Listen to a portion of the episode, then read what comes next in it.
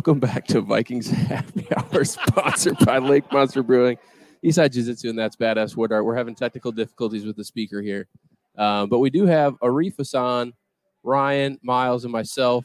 Arif, how are you? I'm good. I'm good. How are you? I'm doing pretty good. The Vikings play the Bucs this weekend. Great. You guys are supposed to help me out when I'm dealing with all this stuff.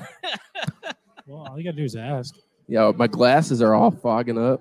Matt ate some spicy food today, so he's struggling. Rough. He is struggling Oh over there. God. I guess I can take over here. Ari, Please what are your do. thoughts about the Bucs? How, are we going to win this game? I, I think it's pretty likely. I don't know what the what the line is, but I imagine Vikings are favorites. I mean, the Buccaneers just. I mean, they've got a fairly talented group of players on defense, but you can't trust that quarterback, right? Dude, You they know- got Baker Mayfield. Right. Okay.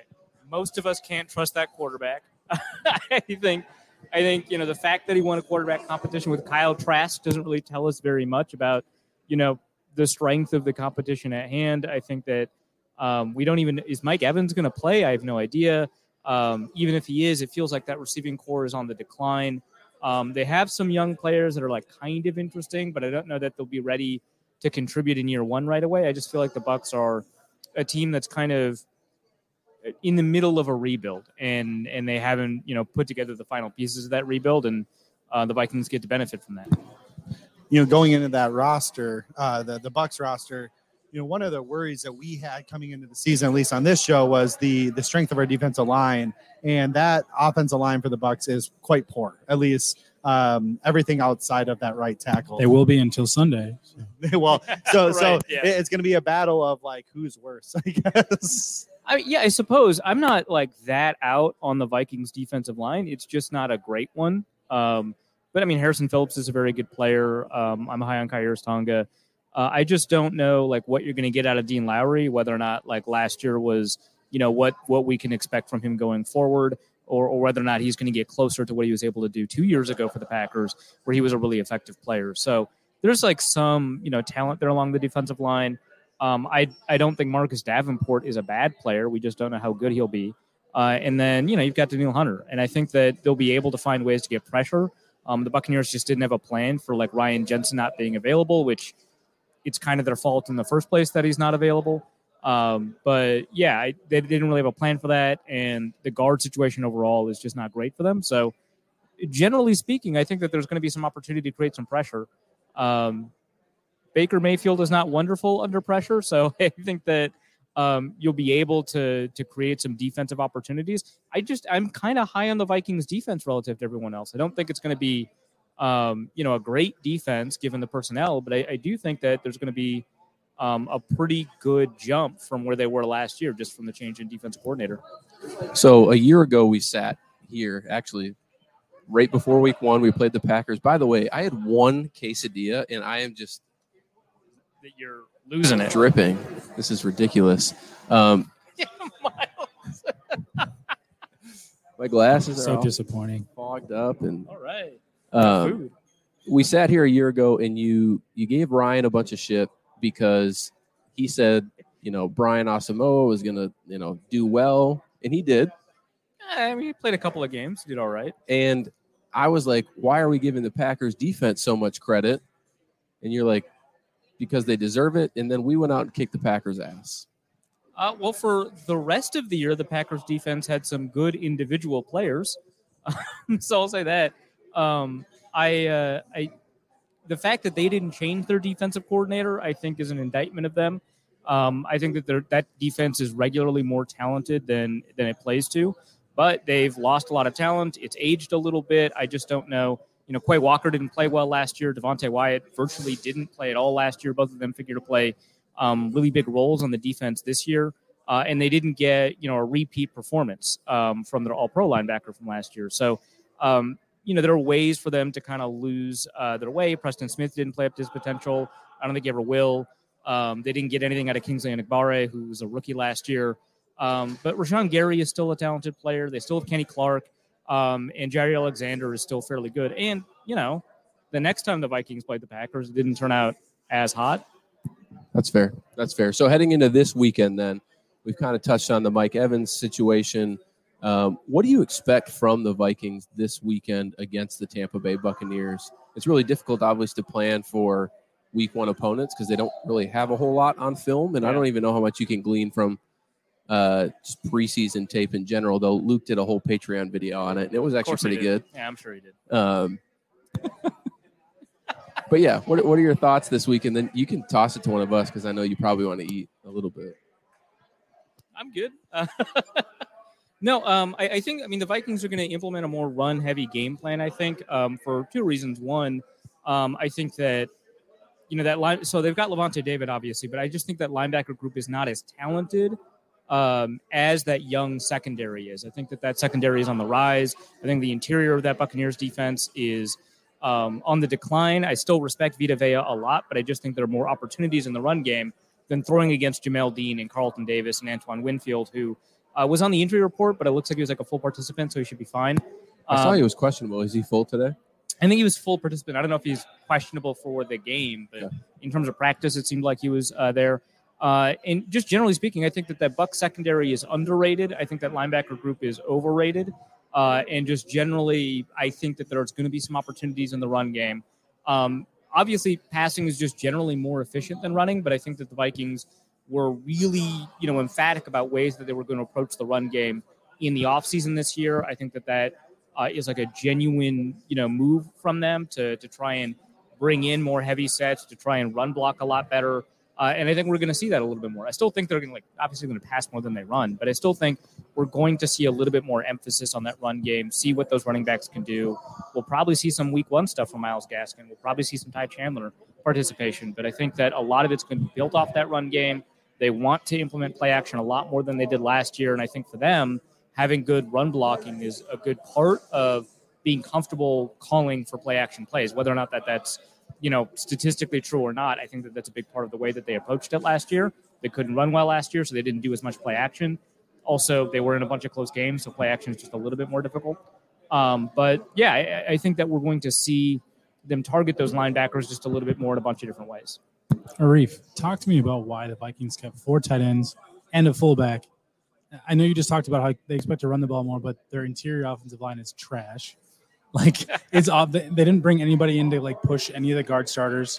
And Austin Schlottmann is Austin Schlottmann. He's Right. Myles is big mad about this. By the I, way, it, it's it's not even like it. it's not a Nick Muse thing for me. Like every, like if they'd cut Nick Muse, I wouldn't have been like upset. But like I get why like he made the team.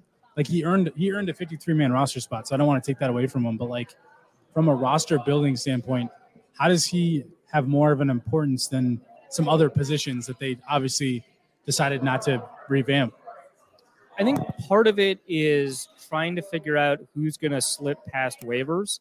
I'm not saying Nick Muse like wouldn't have slipped past waivers. Maybe he would have. Maybe he wouldn't have. I mean, if Ben Sims, I thought if Ben Sims was going to get picked up, like there's no way Nick Muse wasn't. Right. So like that that seems like a, a good instinct from the Vikings.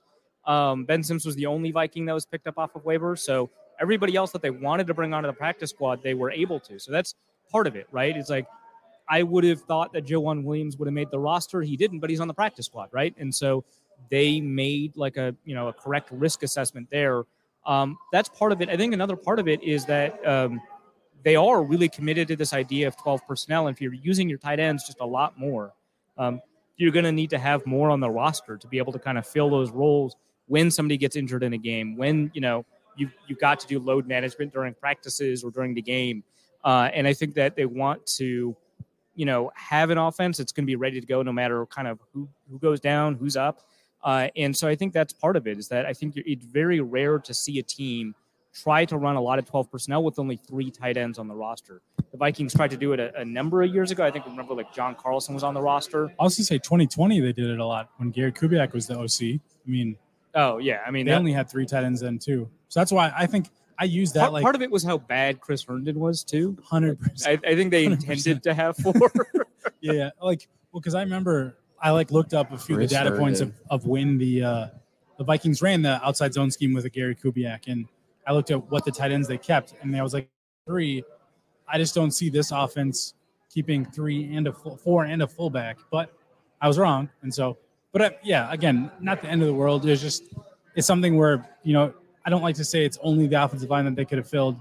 Obviously, cornerback is another position they could have filled filled it with with one of those spots, but it just felt like a not a waste of resource because I think again I think Nick Muse made the roster, but more of how do you how do you best like fulfill your like fill out your roster I suppose Well, and I- efficiently.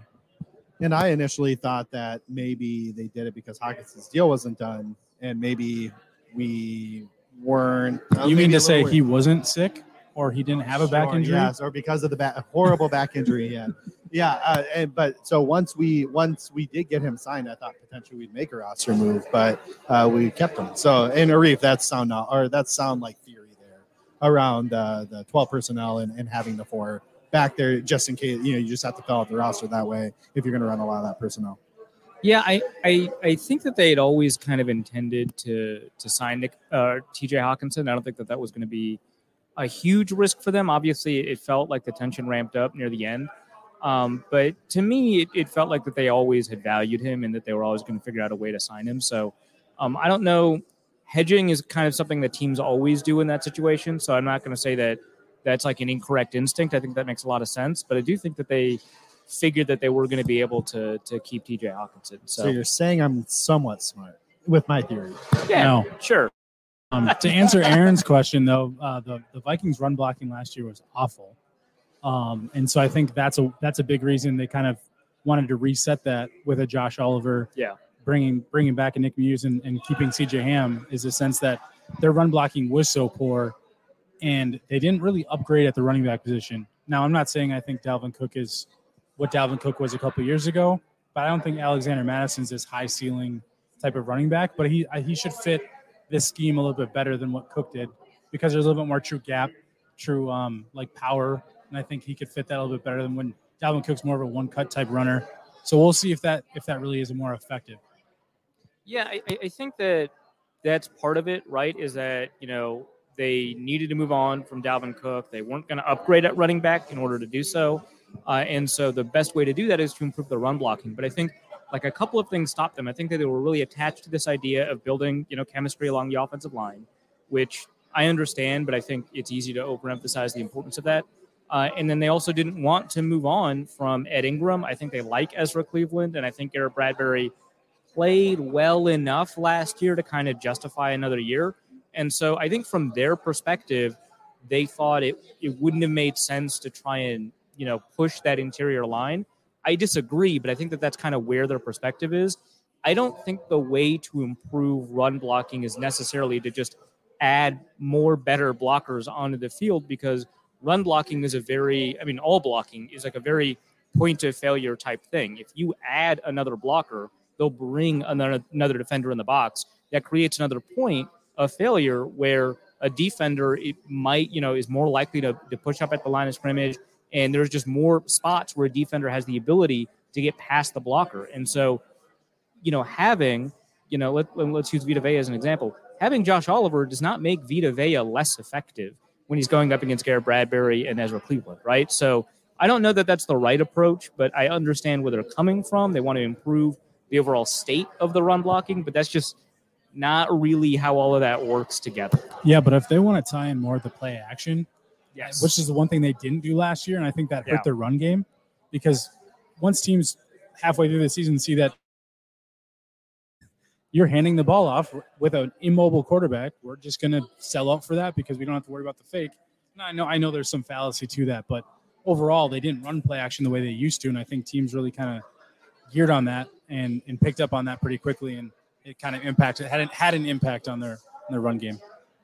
Yeah, I think so, and I think that that's why they want to emphasize the run game. I don't think it's so much this inherent value that they see in running the ball. I mean, Yes, All- I agree. all coaches do to some degree think that there's value in running the ball well, but I think the primary idea was to create better, you know, play action opportunities, and I think they genuinely believe that Josh Oliver.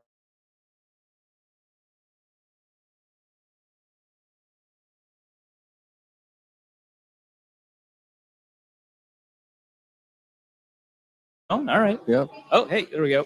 Um, you use a you use a third tight end there. He was not used all that often in passing situations. Baltimore also doesn't like pass the ball all that often, so it's not as if you know he was going to have a lot of receiving. But he was a receiving guy in uh, in college, right?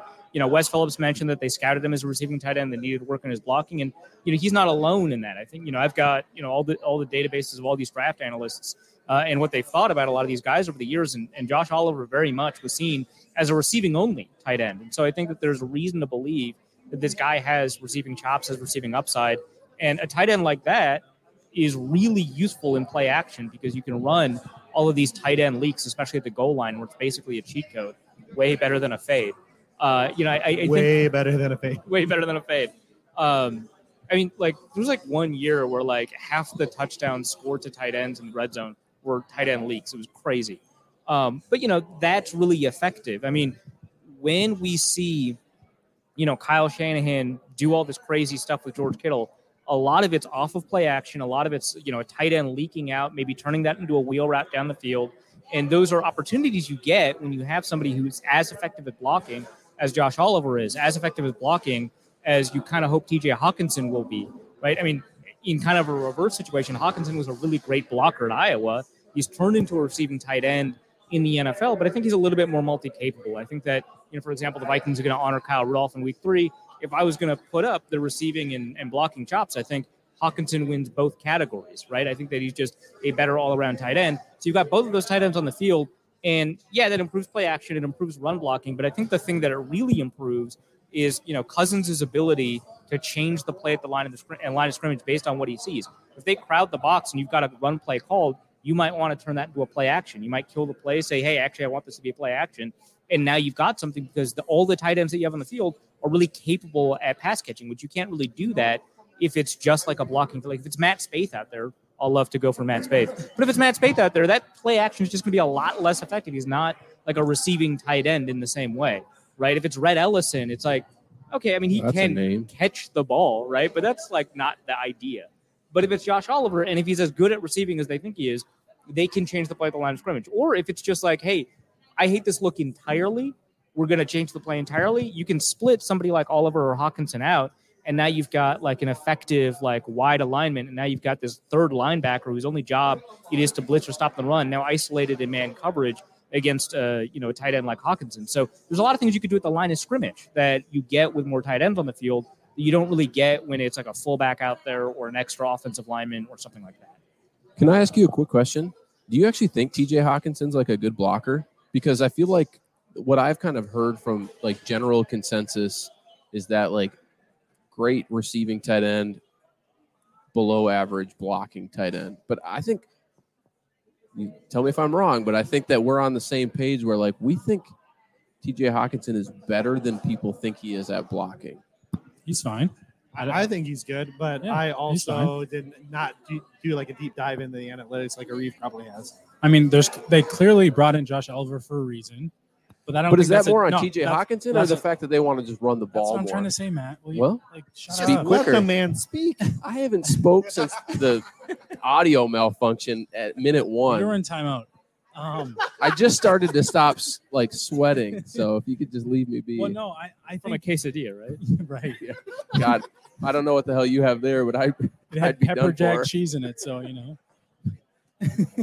um, no, so well, it, it's not. It's not that I thought. I think T.J. Hawkins is a bad blocker. He's a he's effective, but I think to Reef's point with Josh Oliver, they want to allow uh, Hockenson to be a mismatch out wide, split him, move him around the formation, let him be that multiple tight end rather than a in, in a true inline wide tight end. They they can let him kind of be that move tight end, and I think that fits better what his skill set is because he's obviously a better receiver than he's a blocker, and I'll take that over. Give me a, a receiver over a blocker any day. So. Right, yeah. When you're paying him $17 million. Well, yeah, when you're paying him $17 million. and well, and I, I think this is this this might be the best weapons at the receiver position, like tight end included, they've had in. I don't honestly don't even know how long on paper. since 3D, On paper. since 3D probably. Three. I, that's a, that's. a I'm lot, not. I'm not going that far. That's a I, lot. I, like what what what's 20, the, what's been better, though? 2009 maybe like Berrian Harvin, Rice, and Visanthe Shiancoe maybe. don't forget Bobby Wade. Was- I, I oh, he wouldn't was put- gone. He was wouldn't gone. put He was Barry gone. I wouldn't put Barry. in Well, no, but case, Berrian was a I- good I- I was a good third receiver though. I, I I would take that receiving group over this one, even though you know Justin Jefferson like clears right. Wait, like, what? that's- What did you just say? oh There's, God, there's no Oh, way you no, could be saying that, Arif. Arif. Did you? You just said you'd take I'm just Sidney Rice. I'm just gonna sit back. So hold on, hold on, hold on. So you've got Jordan Addison and Percy Harvin, right? We know what Percy Harvin's rookie year was like. Sure. Would you take a Jordan Addison that you've no idea who they are? Yes. over Percy. Yes. That, oh that's no, I can't. crazy do to me. I, I don't think that, That's but I but to I me. do think Jefferson like greatly ascends what Sidney Rice gave you. Like Yeah, yeah. Je- Jefferson's a lot better than Sid, but I think people underestimate how crazy good Sidney Rice was that year. Yeah, he also had a better quarterback, even though I hate Brett Favre. So So I think so. To me, the difference between a Harvin and an unknown rookie makes up for the difference between Jefferson and Rice why didn't we compare Osborn to Harvin? Because he's It's just joke. not going to see as many joke. targets. Well, I don't Osborn's even like the Bernard Berrian, but he doesn't play that type of position. But It's he's just a like the third joke, rec- you guys. No, Chill. Dude, you got to go back to And. Hockenson's much better than Shiancoe, in my opinion. But know. Uh, But does he have a bit?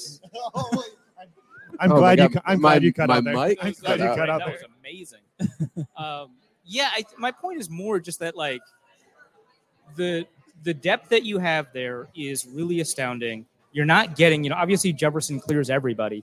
You're not getting that, but Rice was so astounding that the, I think the difference there is not as big. That the Berrian versus Osborn comparison, um, you know, helps you. That the Harvin versus Addison comparison helps you. So I think that that's just and there's just like more stuff you can do on the field because you can threaten like not just all three levels, but you've got like a, essentially a perfect horizontal receiver in Harvin, right? Because you can you can put him anywhere, you can have him run jet sweeps and stuff like that in ways that allow you to be a little bit more effective. Either way, I think that this is obviously a really great receiving group in terms of receiving weapons. Um, you you always want to kind of see like what was the best group that Adam Thielen and Stefon Diggs worked with to see you know where that comparison works. Um, unfortunately, 2017 was the only like the Jarius Wright, Stefon Diggs, Adam That's a good group. and then Kyle Rudolph. That's like the closest thing I can get to. I mean, I might take that group too. That's O- over- I, I, I'll give you. Yes. Also, Over this year? I'll give I'll give I you that. might- I'll give yeah. you that because Adam Thielen was obviously a second team All Pro. Stefon Diggs is literally was an elite player. So you had two That's high elite. Yeah. players, and the Vikings technically only have one right now. So that's totally fair. And, and Jarius Wright was really good. well, espe- well, especially as a third down, like Yeah. move If- the chains If the audio was working here right now and my wife could hear you praising Jarius Wright, she'd be screaming. That was her favorite player back in the day. He ruled. He was awesome. They they really screwed that situation up because they gave him a contract and like seemingly immediately regretted it and tried to move on from him. And then they well, wasn't the story find a third receiver for years after that. the story was that he wouldn't play special teams and Zimmer Yeah, Zimmer it. wanted him to play special teams? yes. Great. Which you know, sorry Zim, but Well, and he couldn't. They couldn't cut him the first couple years of that contract. So I Yeah. was like, well, shit. that's an interesting like Yeah. That that's like that could take its own show, They like could. previous wide receiver groups compared to this year. and Well, don't for- steal it for locked Well, on. for the lo- for the, for the if you're gonna have time, this conversation, you got to come well, back. for the longest time, the Vikings had a really really shitty like receiving group. Yeah, Well, so- before before like Thielen started, and Yep. I think Diggs also started the same year, 2015, right? Because he was like Cordarrelle Patterson and Charles Johnson, and then Greg Jennings, yeah, Greg Jennings, Devin and Aromashodu. Mike Jenkins. Mike Jenkins. Oh, I like brought Mike him in. Jenkins. Yeah. yeah. Um, That 2012 magical season. yeah, Well, I, I they forget just who it, kept going through them. I forget who it was, but someone was like, "Yeah, the, the the Vikings just always have good receivers," and I was like, yes, Now except if you exclude like 2010 to 2014. Yeah. Oh, and Yeah. and 04 through 04 to 09, basically. Yeah. Yeah, Interesting. Well, Um, wait, let's segue real quick to uh, the con- a contract. We, we talked about TJ Hockenson's contract. We, we mentioned Jarius Wright. Obviously, that's old. this show is all over the board. We're all the over the board, Who but that's cares? fine. Let's let's jump back into contracts. The contracts. title is a Bucs preview. we saw Nick Bosa just get paid $34 million a year. What was it? Five years, 170 with 122 and a half guaranteed. Um, we obviously know that Justin Jefferson has a timeline, a deadline for a contract extension probably by Saturday. What do we where do we feel with this contract by Bosa where where JJ fits into that? Do we think he clears? Do we think he's like right there or is he below that? I think he's above that. Yeah, I mean, the so not that like Kwesi acts like a huge analytics guy in every capacity, but he's an analytics guy, and I think he understands that like wide receivers are are as if not more important than edge rushers, right? Like I think that historically, you take a look at like the different positions how they play, and a wide receiver like Justin Jefferson has the value that um, you know Jared Goff or whoever he matches, right? I mean, like the the contract that you get out of Nick Bosa is, is basically the contract that you get out of a mid tier quarterback, and I think that Justin Jefferson is probably worth more than that. Again, when you're evaluating contracts by like average per year, it always gets a little bit tough. You know, the guaranteed might look a little bit different. Um, the front end might look a little bit different. The signing bonus might. But I do think that that Jefferson uh, is going to end up with a little bit of a better contract than Bosa. Well, so if they go that route, how I see that. Keep going. if they go that route, how do they fit that new contract into this year's cap? Because they have, That's not a huge problem. isn't it, No, without So- having to restructure like Yeah, a so Brian they- O'Neill? So they've got like four million or something like that in this year's cap, right? Right, right, yeah, like three and a half, four, right Yeah. there. Um, when extensions happen for players like this, it's it often reduces their cap hit. But he doesn't have a cap hit to reduce. It's like four million right now. well, so you take all it is because his minimum base salary could be something like one, Yeah, yeah. and so, if you turn his signing bonus into something like so you just completely five- back backloaded essentially. right? Okay. I, I don't I don't think it's like a huge problem. You can just Sure. push it into next year or two years from now when there's a Especially lot if you don't have a, space. a quarterback. right. Yeah. So that's not a huge issue for me. I think they can figure it out. Um, what's really interesting is like when when the Raiders have to like, I don't know if you saw like Jimmy Garoppolo I had did, to yeah. restructure. He cleared up like 17 million in space. Good for him because that secures him a Yeah, second right, year in that. in that- Yeah, yeah. Well, with how good Aidan O'Connell's looked, man, like Yeah. you, you might need that. Goodness. But yeah, uh, the the deal with Chandler Jones is like bizarre. Well, at least the Vikings aren't dealing with that. Yeah, that's a weird one. That kind of felt like Everson Griffen. I, and I don't want to mean Yeah. anything negative toward Everson. We know the stuff he's been been through, but Well, It felt weird like There's that. there's reasons to be concerned, especially because Chandler Jones actually does have a history oh, does he? Uh, I guess I didn't know that. Yeah, Okay. it was one of the things that happened while he was in New England. Um, that I don't know if that like led to him leaving or anything like that, but um, you know, he showed up at a police station altered. Right? It, it's a it's a huge problem, uh, and so you can begin to kind of trace some of the some of the similarities between the two, and I think that, Okay. that gives you reason to be concerned. Um, also, like that, the entire family, the Jones family, there's just a lot of like concern Sorry. overall with all of them. So um, that doesn't like I think that that comparison kind of makes sense. Okay. This has just been a disaster from from this perspective. I'm glad I showed up. Oh, should we let Arif eat and we can kind of should we talk a little bit of Vikings Bucs? Yeah, let's do it. Let's do it. So, I did take some notes, which is very rare for me to do pre-show. I just I I didn't like. share the notes with anybody though. Oh, I'm not even in the camera. Uh, no, Matt's here. sorry. Um, this is not working over here. Okay. Amateur hour. Jeez. So, yeah, the, some of the notes I had is Mike Evans playing. We kind of alluded to that it earlier. looked like it looked like I saw that. he did have some pads on. Yeah. He was he was out on the field today. It, has today. been a contract situation, right? Like that's what. That's Isn't I'm it sure kinda that- I'm sure that strange? plays a part in it.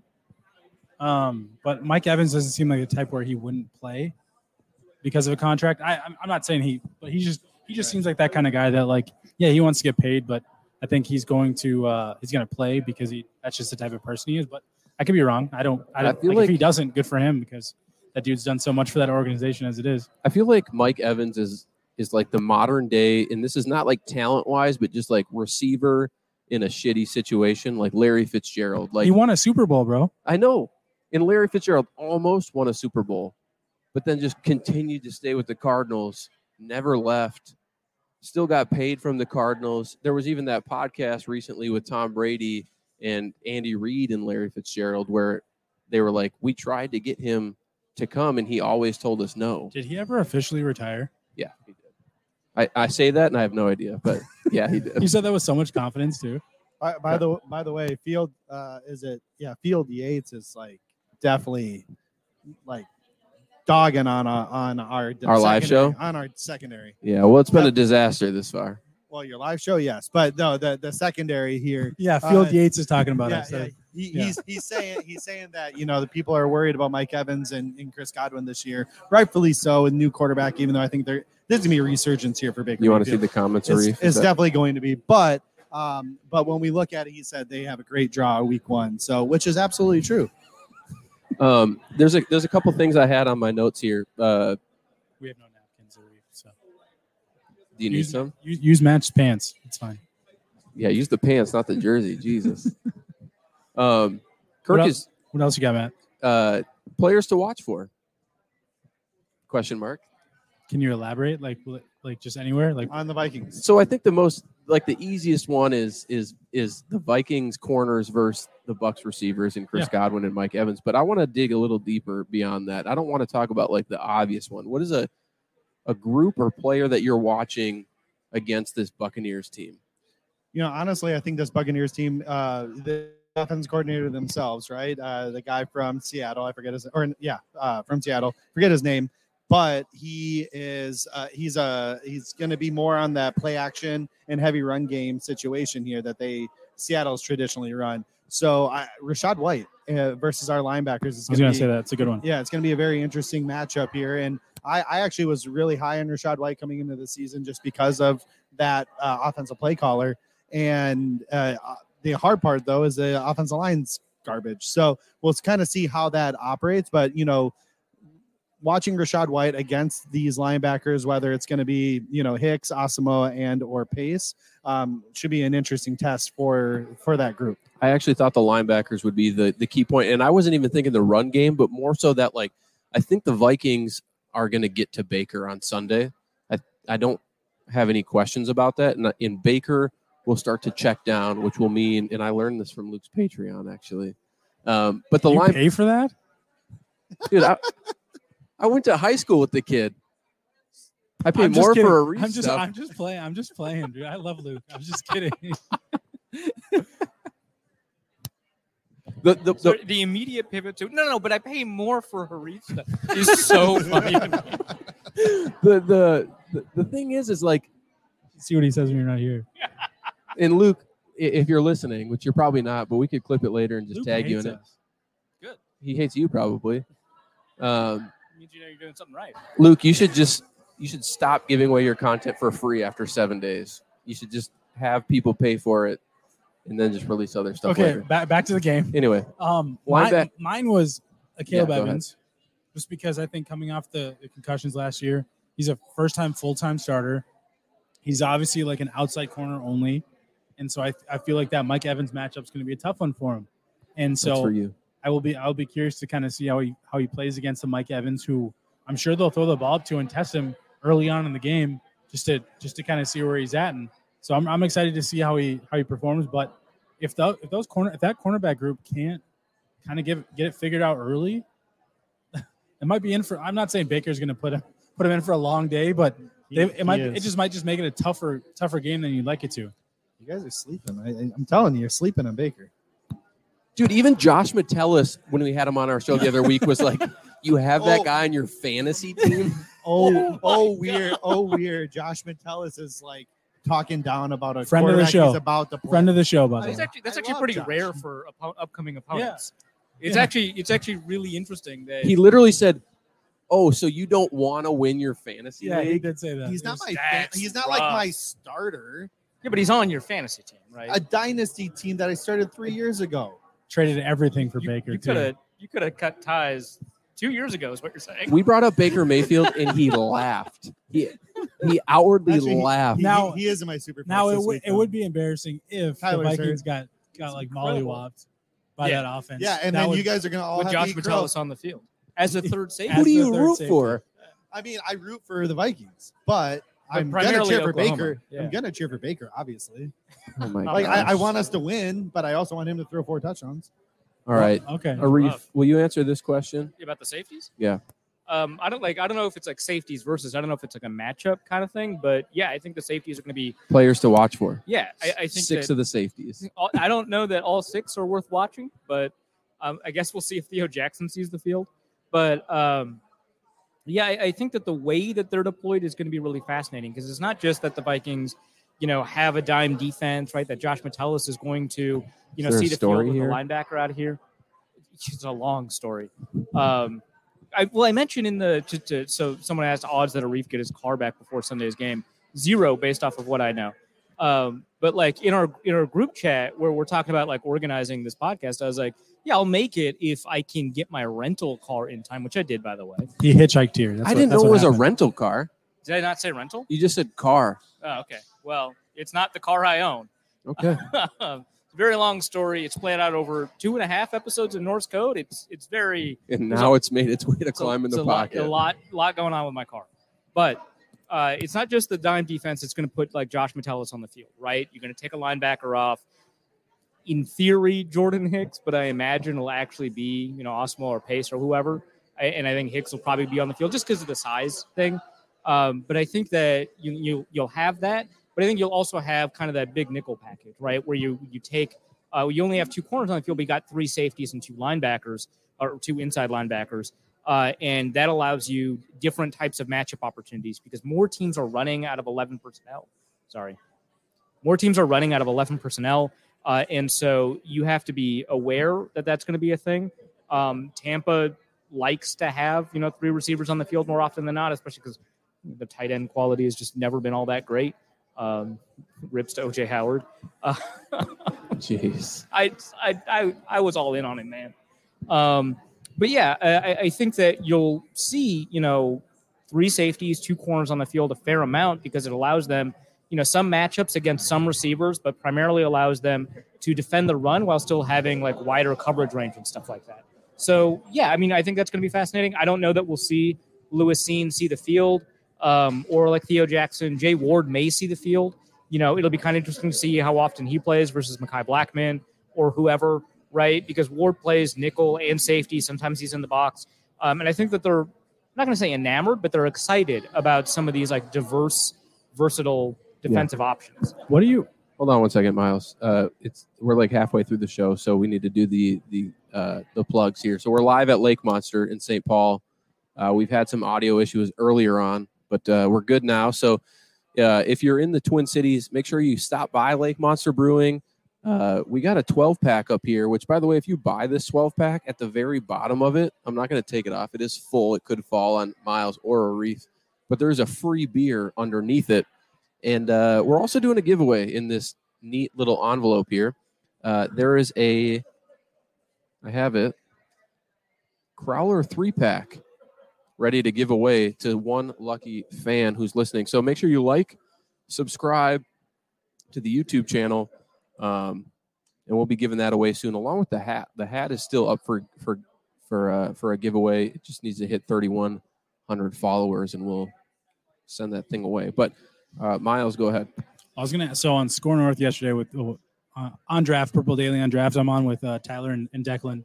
Do we we talked about Lewis Cine? We kind of did prop bets on.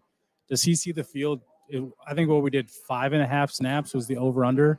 And for I week said, one. For week one, I said under. Um, on defense? On, yeah, snaps on defense, not, oh, not special okay, teams, okay, defense. And I said under just because of what we've seen and what we know is like, where does he peg in? Why would they give him snaps? And who's who is he taking snaps from right now? Did anyone take the over? Yeah, Tyler did. Um, and I, not not that I like Sorry, like Forno did. Yeah, oh, he's usually pretty smart. That's weird. uh, yeah, so I, I was just curious, like what you guys thought of that. Just more in the sense that like I just don't know as of week one where he slots in. I mean, we we have we have our three starters, right? Like we have our three starters, and then as Arif said, they love Jay Ward's versatility.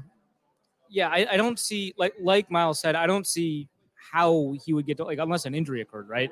But I don't see like how he would get deployed. Like what situation where they think it's better to have Lewis Cine on the field than this guy who's our eleventh guy on uh, on that unit, right? Like you could say, let's take you know Jordan Hicks off the field because we need better coverage. Well, both Jay Ward and Josh Metellus serve that purpose. Well, if you want to go in dime defense, you're most likely going to have three safeties, three corners. I don't see a, a scenario where they're like, we'd rather have Lewis Cine on the field than Mekhi Blackmon, right? So, you know, maybe like a Hail Mary type situation, which again, I don't know that that's the best, but like that's not five and a half snaps. If there's five and a half Hail Marys or six Hail Marys, like, what are you doing? Right. I right. don't, I don't think he sees the field on defense, yeah, I, I have a hard I, time. I think an over under of zero point five snaps makes way more sense. Yeah, Ooh. especially uh, because he just got hurt like a couple weeks ago, and I don't know if they want like I don't know where he stands today with that injury, but I don't know if they would put him out week one. Well, and even before the injury, he was definitely slotted behind the top three. Yeah, and then Theo Jackson made the team. Played better, not just because of. I don't know if special Theo Jackson played better. I don't. Know. No, no, I'm, I'm, but I'm saying it wasn't like wasn't it was special teams obviously, but like if Lewis Cine was had stepped up, I, you don't have to keep a Lewis uh, a Theo Jackson. You know, I, like yeah, that, no, that's I, nothing I against Theo Jackson. No, I think that's 100 percent fair. Jackson had a, a great camp, yeah. but none of that matters if Lewis Cine is where they expected him to be right, or right. at a spot where he's showing like genuine, consistent, and reliable talent. So I, I, think that that plays a role. I do have a question, and anyone can take this. I I'm obviously aiming at you, Arif, but where what position is Cine slated for? Like who's Josh Metellus' backup in that kind of star position? Should be Jay Ward, in my opinion. I mean, it, it, it would make the most sense as Jay Ward just because you, you think like, hey, you know, Metellus can cover in man coverage, Jay Ward can cover in man coverage, and they can slot into uh, the box in, in areas where they have to cover run gaps. But I mean, they play pretty differently. I, I think it's probably Jay Ward, but I, I just I don't like it as a one for one.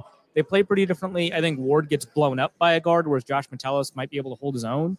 Like there's like a difference there. So I don't know, but um, I think that primarily um, you'll have Jay Ward play in those situations much more often than Metellus because you can call a variety of coverages that you normally don't get to call with three safeties. I actually I'm going to plug myself. I actually wrote about all of the different ways that that big nickel works.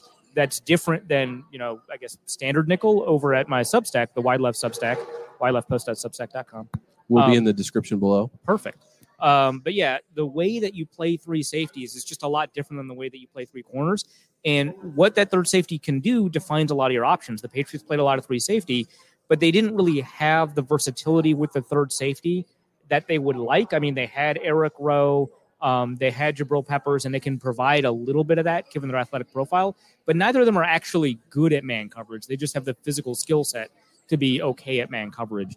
But when you've got somebody like Metellus who did not play man coverage in college at all, it's very weird, but who has shown his uh, you know his ability to do that against the Vikings offense in practice, against the 49ers offense in practice. Uh, I don't know if the Cardinals offense counts against the Titans offense in practice. You know, I, I think that um, given the versatility and the variety of players that he's gone up against in man coverage where he's played fairly well, that's you know a little bit more that you can deploy with that safety look that I don't think that you're getting out of Lewis Cine. I think Cine replaces like Harrison Smith, right? Can't Where him, yep. Okay. yeah, or can bind him. Yeah. Yeah, I mean, and you know what that's called with Josh Metellus? Not playing that in college and now playing it now. It's growth, and that's what we got to see out of Cine. Wow, Got to enter the growth zone. nice job. And I'm like a Cine uh, apologizer, so like for me to say that, it's just I, Uh, I have a lot of faith in Metellus. So, something we did last year, something we're going to continue to do this year is kind of keep track of uh, our predictions this week. But before we get to predictions, I did have trivia questions lined up in case this worked and and whatnot. Your head just dropped. You were like, I'm not about. No, no, you, you I'm, I'm just gonna take a quick nap during this segment. So. no, no. The the the reason, and we're going to continue to do this each week. By the way, Head drops. I even asked. further. Myles is like, I have quit CTP. um, I asked Chat GPT to give me Oh. the trivia questions. And so this is where I really want your guys' help. So I wrote about how AI is going to replace sports writing over. at You only Wide get Left. one plug a game. All right, so Arif's like, so GPT. so I have 10 questions. Oh my god. It trust is me, so many. some of them are just it's fine. So Are are the answers also provided by Chat? Yes. Oh my god. Yes. So Yep. we, we have to guess what the machine thinks is the right answer. is Correct. Really, oh, this what is we amazing. told the Yep. machine. to- I've, I've to completely come back around. This is an amazing bit. so which which by the way, I This is the only reason Arif's gonna come back. I know. Which by the don't steal this. This is a It's too Vikings late. happy hour original. I don't think I don't think you understand like how football party works. I show up game day. I don't see the practice plan. Sam does. That's what I do Every here. Practice, Dude, You I- talk about practice. I Yeah. watched your guys' show for the matchups the other day, and it looks like you and Luke both just rolled out of bed. Yeah. Because they probably Which Which is Yeah. did. crazy because I don't have bed hair. It's impossible, and I still look like I rolled out You of got bed. bed Yeah. beard. Bed beard. Anyway, let's go. I didn't check to see whether or not some of these answers were correct, but Yeah, Just- that's the beauty of it. just based on it, I can kind of get a good feel for it. Question number one When did the Minnesota Vikings and Tampa Bay Buccaneers first face each other in an NFL game? I don't know, 1971. Yeah, 1972. Three. 73. First meeting, according to ChatGPT, November 3rd, 1979. 79? But that could be wrong. When were the Bucs founded? Ryan, I need you to be looking Yeah, these, yeah, the let's- actual answer on, up Chad. on the other Come side. on. Do Yeah, something. You got to you got to double check Chat GPT. Yeah. Yeah, you got to. Sorry, Um, sorry. I won't take the role of just dropping my head after every time Matt says something. yeah, yeah. Myles we, all, has we all have a part to play. I don't know what you're doing. Come Myles on. Myles has the easiest role in this group. Duh. Yeah. All right, the second He's question. the talent. That's why he's the talent. That is Yeah. protect him at all costs.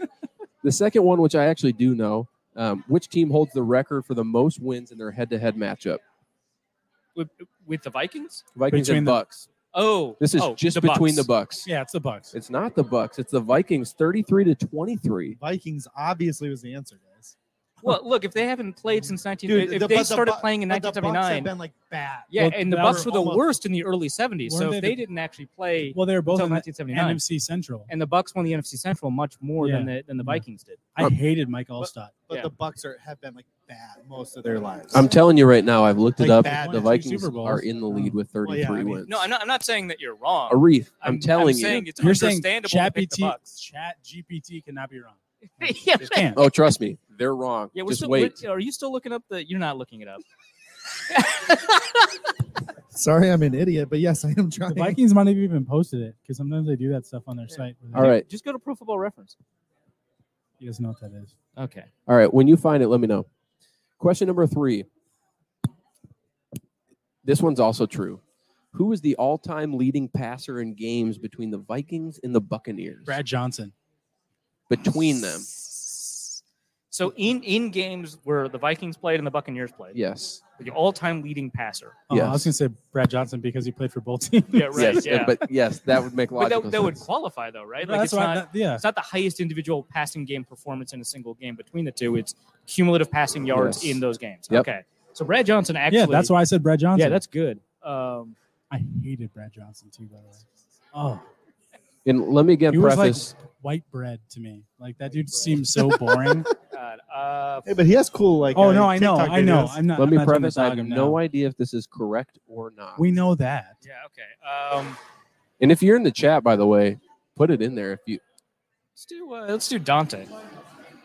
this says it's Brett Favre. Oh, okay. Yeah, I have that's no, definitely wrong. Okay. I have That's no definitely wrong. idea if this is correct, but yeah. Okay. So Brett's played the Pa- the Bucs like what once as a Viking? And Chat GPT is wrong. They played in '77. Yeah. Well, So so The Viking or So the we were- Vikings we were won still nine. wrong. Vikings won nine three. so the uh, ChatGPT is one for three. By the What a way. time to be alive. All right. Question four. This is this is one of my favorite ones. Which famous Buccaneers linebacker played for the Vikings later in his career? Barrett Ruud. Any any thoughts? No idea. Derrick Brooks. Did he really? He did not play for the Vikings. Derrick Brooks played for the Buccaneers, then joined the Vikings in 2009. 2009. to, to join Chasing that the Super wonderful Bowl. season. Yeah. I chasing get the it. Super Bowl. Yeah. Yeah, I feel Again. like we would have all forgot If you're Brooks. if you're listening to this, Chat GPT knows nothing. They are incorrect.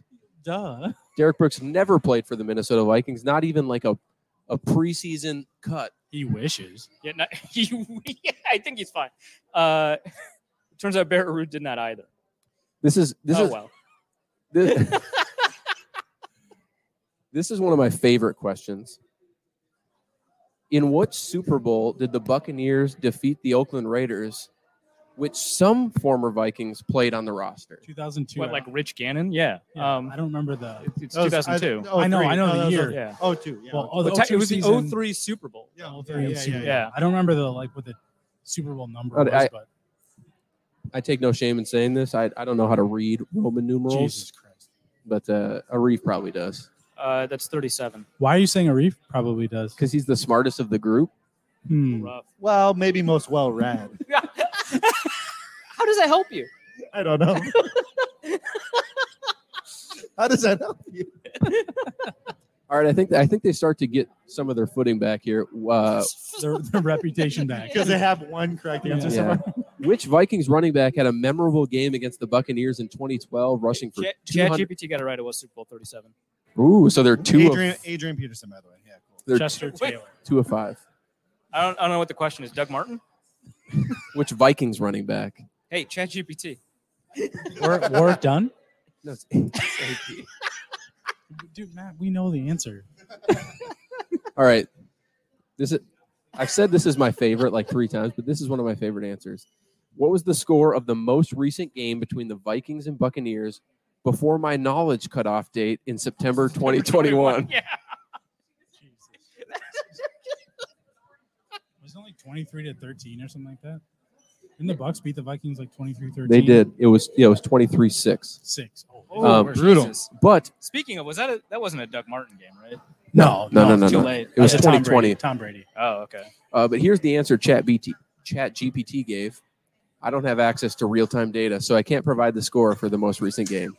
You should check the a current sports sports news source for that information. Because they're not using sp- those news Incredible. sources. That's incredible. Question number eight. So, you- so you asked what every would in the most recent before your knowledge. every week? So you included in the question before September 2021, and they were like, "Yeah, I don't know, I don't have any data, but from I after just said- September I 2021, just so I said can't answer your ten question." questions. All right. Which which Buccaneers quarterback led the They team? provided the question and couldn't provide the answer. yes. That's beautiful. They said the answer's not the point. Dude, hey, hey, they're taking they're taking you over though. This is yeah, we're done for. Which Buccaneers quarterback led the team to its first Super Bowl win in the 2002 season? Trent Dilfer. It's Brad Johnson. Brad Johnson. Brad Johnson. They did get that one correct. I was hoping that Chat GPT Oh, would. that would have been that would have been great. Yeah, Doug Williams. I almost said Doug Williams. The last two Josh questions. Freeman. The last two questions are golden. Which Vikings wide receiver was known for his mossing plays and had a significant impact? Bobby Wade. Uh, gotta go Andre Allison. Mike Oh. Jenkins. That's Randy Moss. And they got that one right. They did get that one right. Okay. Someone's been watching Dorktown. Question number 10. What is the name of the trophy awarded to the winner of the Vikings versus Buccaneers matchup? The Floyd of Rose, Rosedale. The brown jug. Ro- the, what the shit? What is that? The, what's the Wisconsin one? Uh, The slab of bacon? Yeah, yeah, yeah. The, or the act. Well, the Well, bo- axe. both of them are the rivalry Yeah. trophy. Yeah. Oh, are they really? Yeah, I, I yeah, had nothing. I had no idea the- about bacon. because the slab of bacon was lost, which they eventually ended up finding. Wisconsin stole it. They ended up finding it, but in the meantime, while it was lost, they decided to go with the axe. Oh, The axe is know pretty cool. The axe is pretty cool.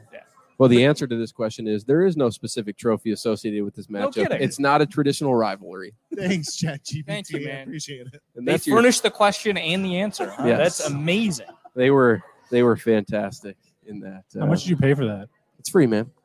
It's free. There's Thankfully. no way It better be. that content is free. It is, man. We don't charge for this. Yeah, I, I think that's part For- of Myles's point. for a good reason. I'll end that Patreon subscription right now. Stop laughing, Arif.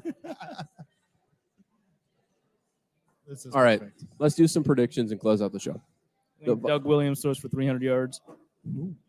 You might lose that bet. Did he ever throw for 300?